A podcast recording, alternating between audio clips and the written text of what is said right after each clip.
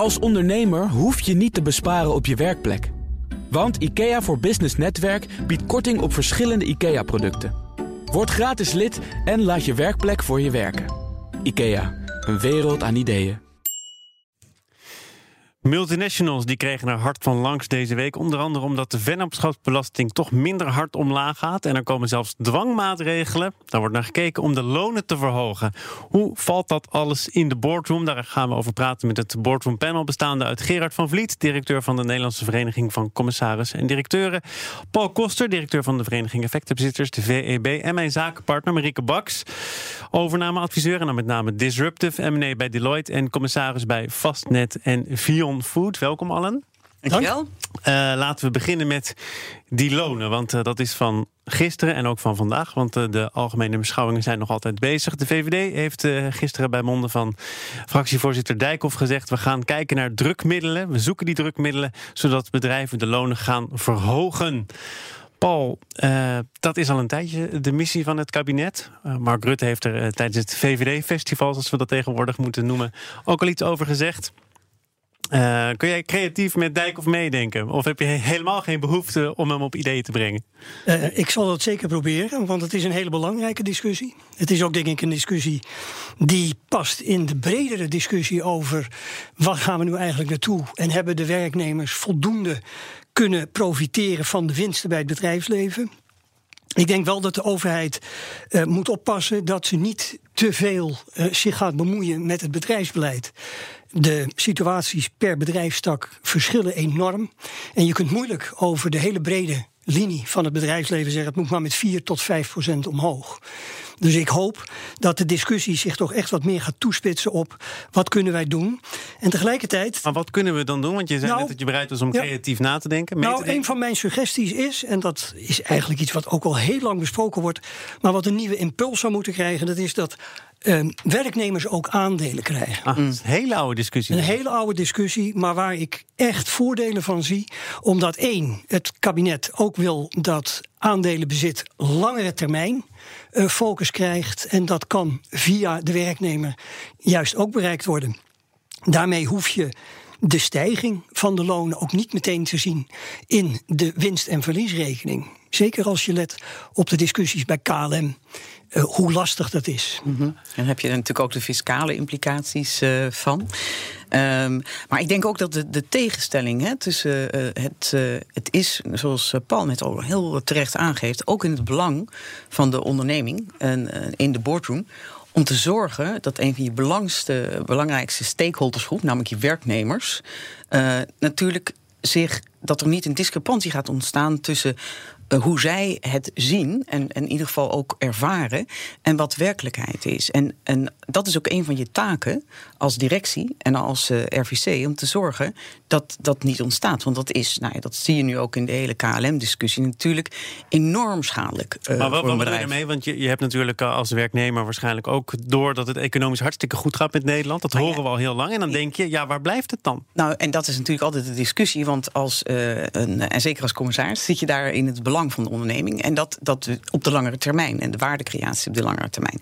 Dus het blijft altijd een ongelooflijk heikel punt. Uh, vandaag zeg je, we maken heel veel winst. En dan denkt iedereen, terecht. Nou, daar wil ik dan ook graag in meedelen. En je moet je ook voor zorgen als bedrijf. Tegelijkertijd heb je de verantwoordelijkheid om te zorgen dat over drie jaar die werkgelegenheid er ook nog is. En we weten allemaal wat eraan zit te komen, potentieel.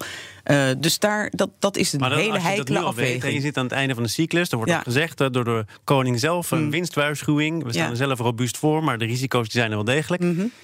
Terugkijkend hadden de lonen dan de afgelopen jaren toch wel wat harder kunnen stijgen. Ja, en ik denk dat het een heel goed punt is dat je, als je praat over loonsverhoging, dan moet het ook houdbaar zijn. Je hebt er niets aan om een bedrijf in Nee. moeilijkheden te brengen. Dat zie je nu ook weer bij British Airways.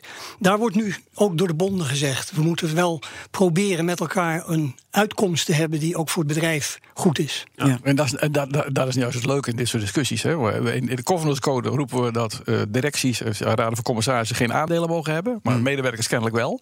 Dus mogen commissarissen het ook. Hè. Toch? Waarom niet? Nou, absoluut. Daar ben ik ook helemaal met Maar je zeg je eens. daarmee eigenlijk dat je ook het voorstel van Paul eh, niet van harte ondersteunt? De aandelen Kijk, voor die dit is eh, natuurlijk een discussie die elke tien jaar weer terugkomt op elk moment. Eh, Wat zie je in de praktijk? Als het goed gaat, wil iedereen aandelen hebben. Als het slecht gaat, willen ze geen aandelen hebben. Ik heb, ik, heb, ik heb zelf een aantal bedrijven en in het verleden nog steeds.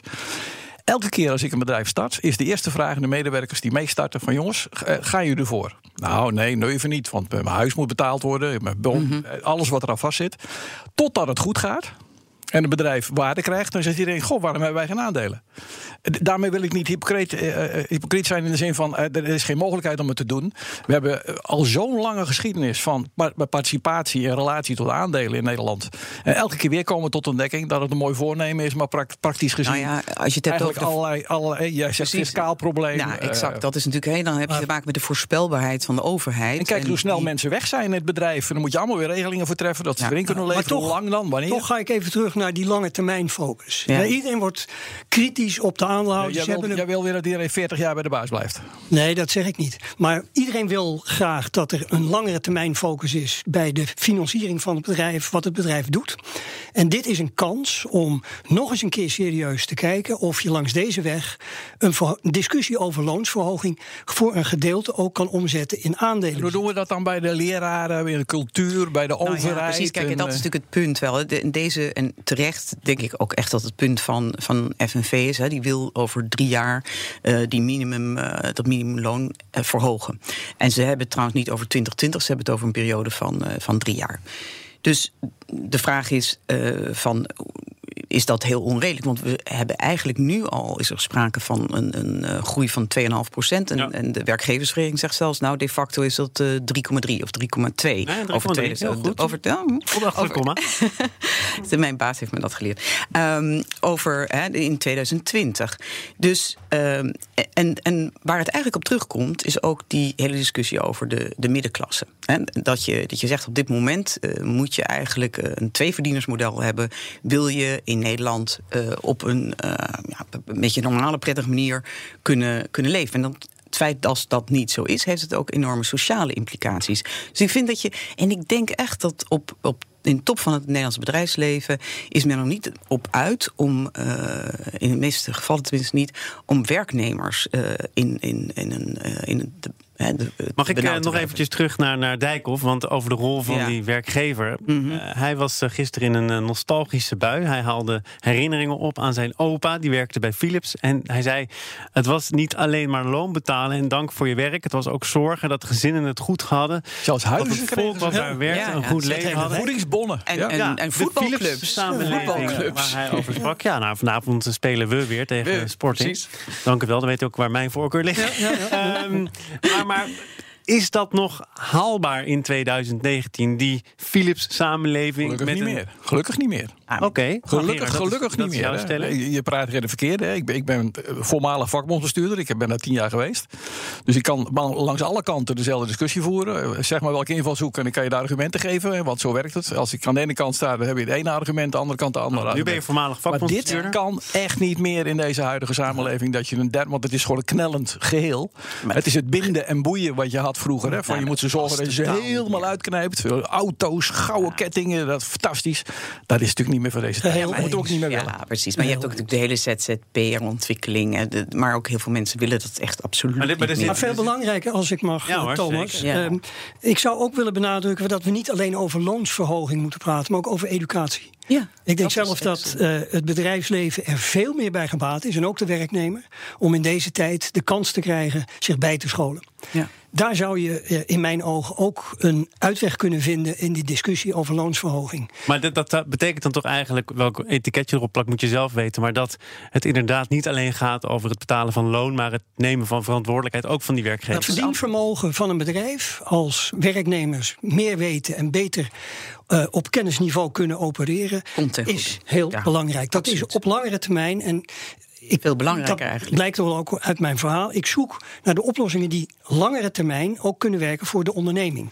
En of een werknemer nou korter of langer bij een bedrijf is, het gaat erom dat het bedrijf in deze tijd, waar Gerard terecht op wijst, waar het zo snel verandert, daar heb je heel veel bijscholing Moet je, nodig. dat, moet je dat wel uitleggen aan een werknemer? Dat je misschien wel zegt: oké, we gaan niet met percentages omhoog als het gaat over jouw loon. Maar wat we wel doen is investeren in jouw ontwikkeling. Ik kan me voorstellen hè, dat heel veel mensen zelf toch ook nog kijken naar de korte termijn. Die denken, nou, 50 euro netto erbij per maand. Dat heb ik op dit moment liever. Nou, maar natuurlijk is dat, uh, is dat zo.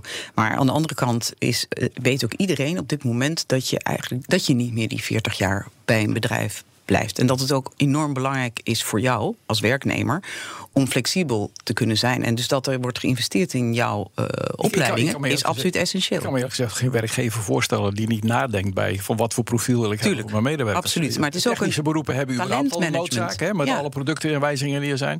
Maar dat geldt ook voor alle andere beroepen dat je bij moet blijven. We hebben weer de hele digitaliseringsgolf. Ja, gaan we zo meteen over. Waar we voor staan. Nou, dat hebben we in het verleden ook al eens gehad. Hè, vanaf de tekstverwerker naar de, naar de computer of naar de PC. En nou, elke keer is een herhaling van zetten die we met elkaar doen. Het lijkt alsof we niks met elkaar Maar ik denk ook dat je echt in de brede maatschappij Gisteren was er een uitgave van de Financial Times met een speciaal omblad waarop stond een voorblad: uh, Capitalism, it's time for a reset. Mm -hmm.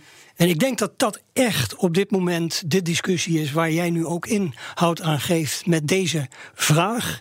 En Dijkhoff heeft dan zijn ideeën dat de overheid moet ingrijpen. Ik denk dat het echt vanuit de bedrijven zelf moet komen. Absoluut. Die kunnen bepalen wat haalbaar is. En dat daar een scheve verhouding is ontstaan tussen de top en de werknemers, ben ik het helemaal mee eens. Maar ik ga nu weer snel door naar het uh, volgende onderwerp. Want dat gaat over het vestigingsklimaat. Dat is in het uh, geding. Daarvoor waarschuwde Baker McKenzie onder andere op uh, BNR eerder deze week. Volgens dat kantoor verkeren buitenlandse multinationals in onzekerheid. De betrouwbaarheid van de Nederlandse overheid die laat te wensen over. Marieke, ik heb zo het idee dat jij het maar matig interessant vindt. Terwijl dit toch nou, het Eigenlijk is, het raakt is, aan wat Nederland zo aantrekkelijk maakt voor nee, grote bedrijven. Het is, het is, een, het is een essentieel uh, onderwerp hè, voor onze economie. En uh, wij zijn ook niet een Nederland. We zijn gewoon onderdeel van een internationale markt. En het is superbelangrijk dat uh, ook internationale bedrijven en mensen zich hier kunnen vestigen. Waar het om gaat is dat uh, de overheid, dat weten we allemaal, in onzekerheid floreert business niet. En uh, dus je moet ook betrouwbaar zijn. En het enige wat ik nu een beetje het gevoel krijg in deze hele discussie van het kabinet is dat er ook wel een zekere mate van politiek wordt uh, bedreven.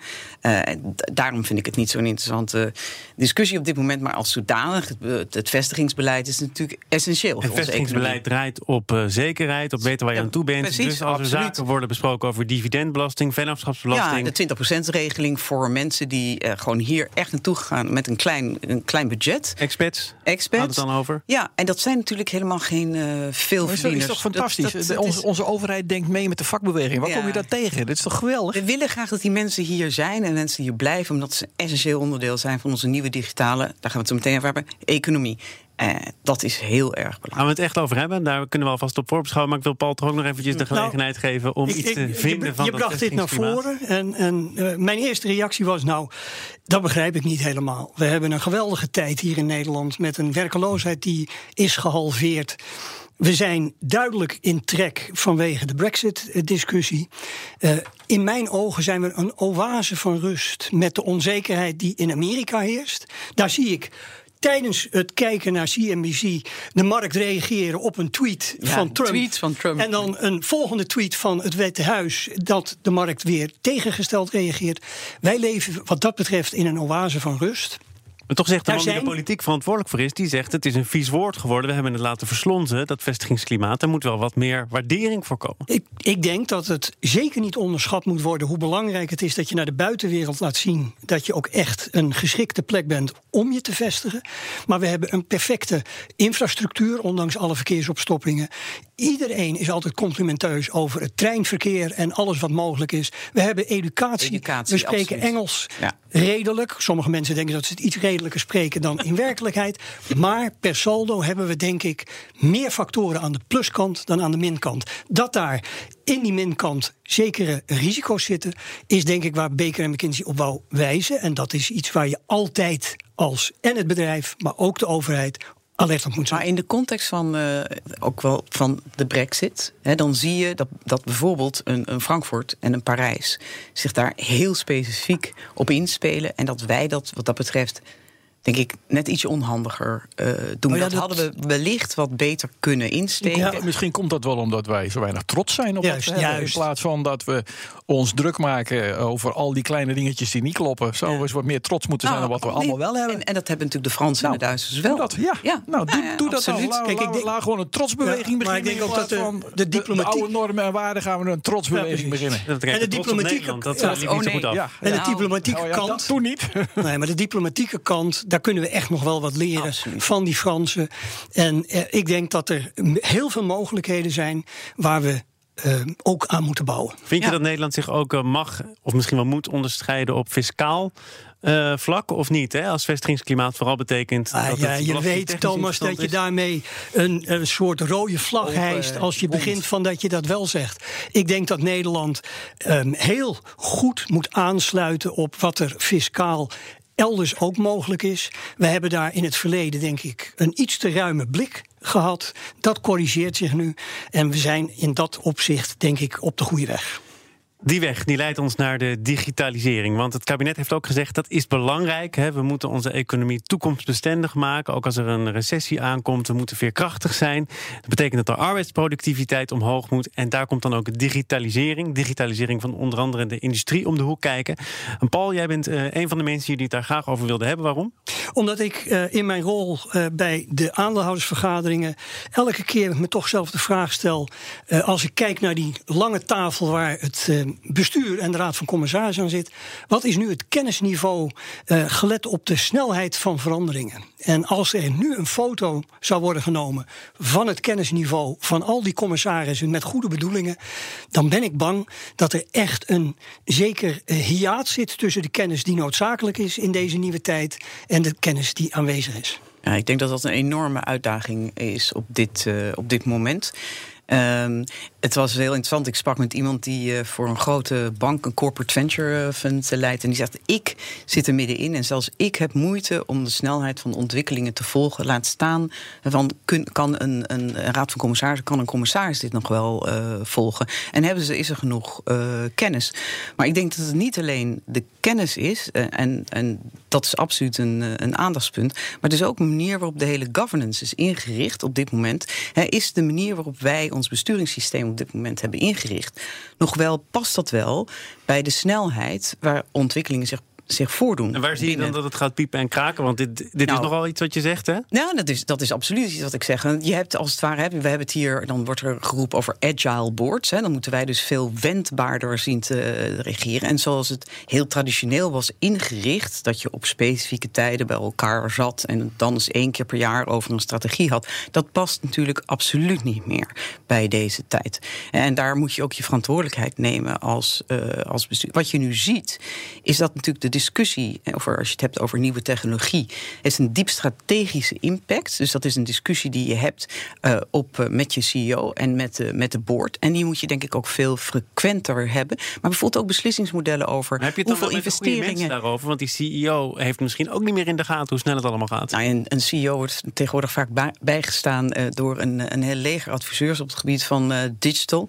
Ehm, eh, natuurlijk is dat een uitdaging. Dat is een uitdaging op dit moment voor elk Maar ik denk Het dat is, het, is, laat ik eerlijk zeggen, het is een walhalla voor adviseurs. Die hebben allemaal in de laatste twee jaar op een visitekaartje geschreven dat ze digitale transformatie eh, heel serieus nemen, dat ze erop kunnen adviseren. Eh, de, de, de overgang die we nu hebben van noem het het maar command and control naar, naar chance and change, hè, die, die vindt nu plaats.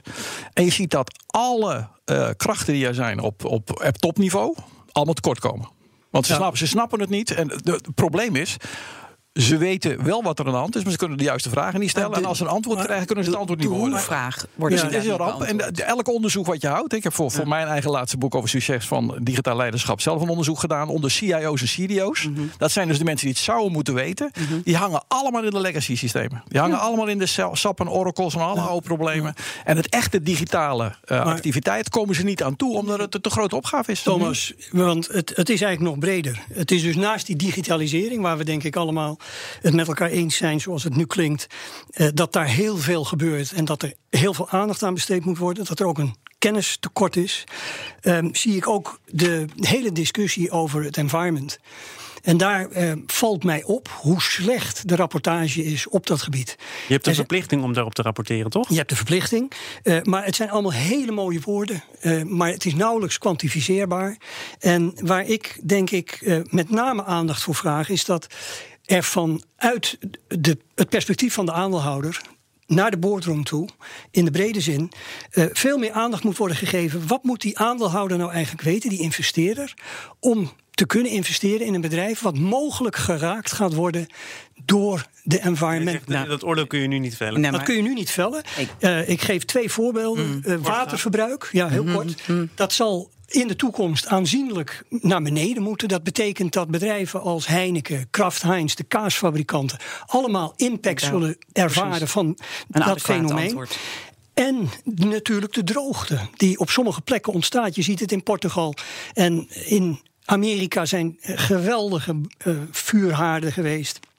Niets daarvan in het jaarverslag, wat ook maar enige eh, comfort geeft aan de aandeelhouder, aan de investeerder in brede zin. Hè, dat er genoeg gedaan wordt om. Rieken, Ja. een laatste reactie? Ja, ik denk juist. eh, ik hoop een po- positieve, want ik ben mijn zeer positief. eh, maar ik, ik vind juist dat nieuwe technologie kan enorm helpen in die rapportage. Als je het hebt bijvoorbeeld over de veiligheid van voedsel en blockchain en transparantie.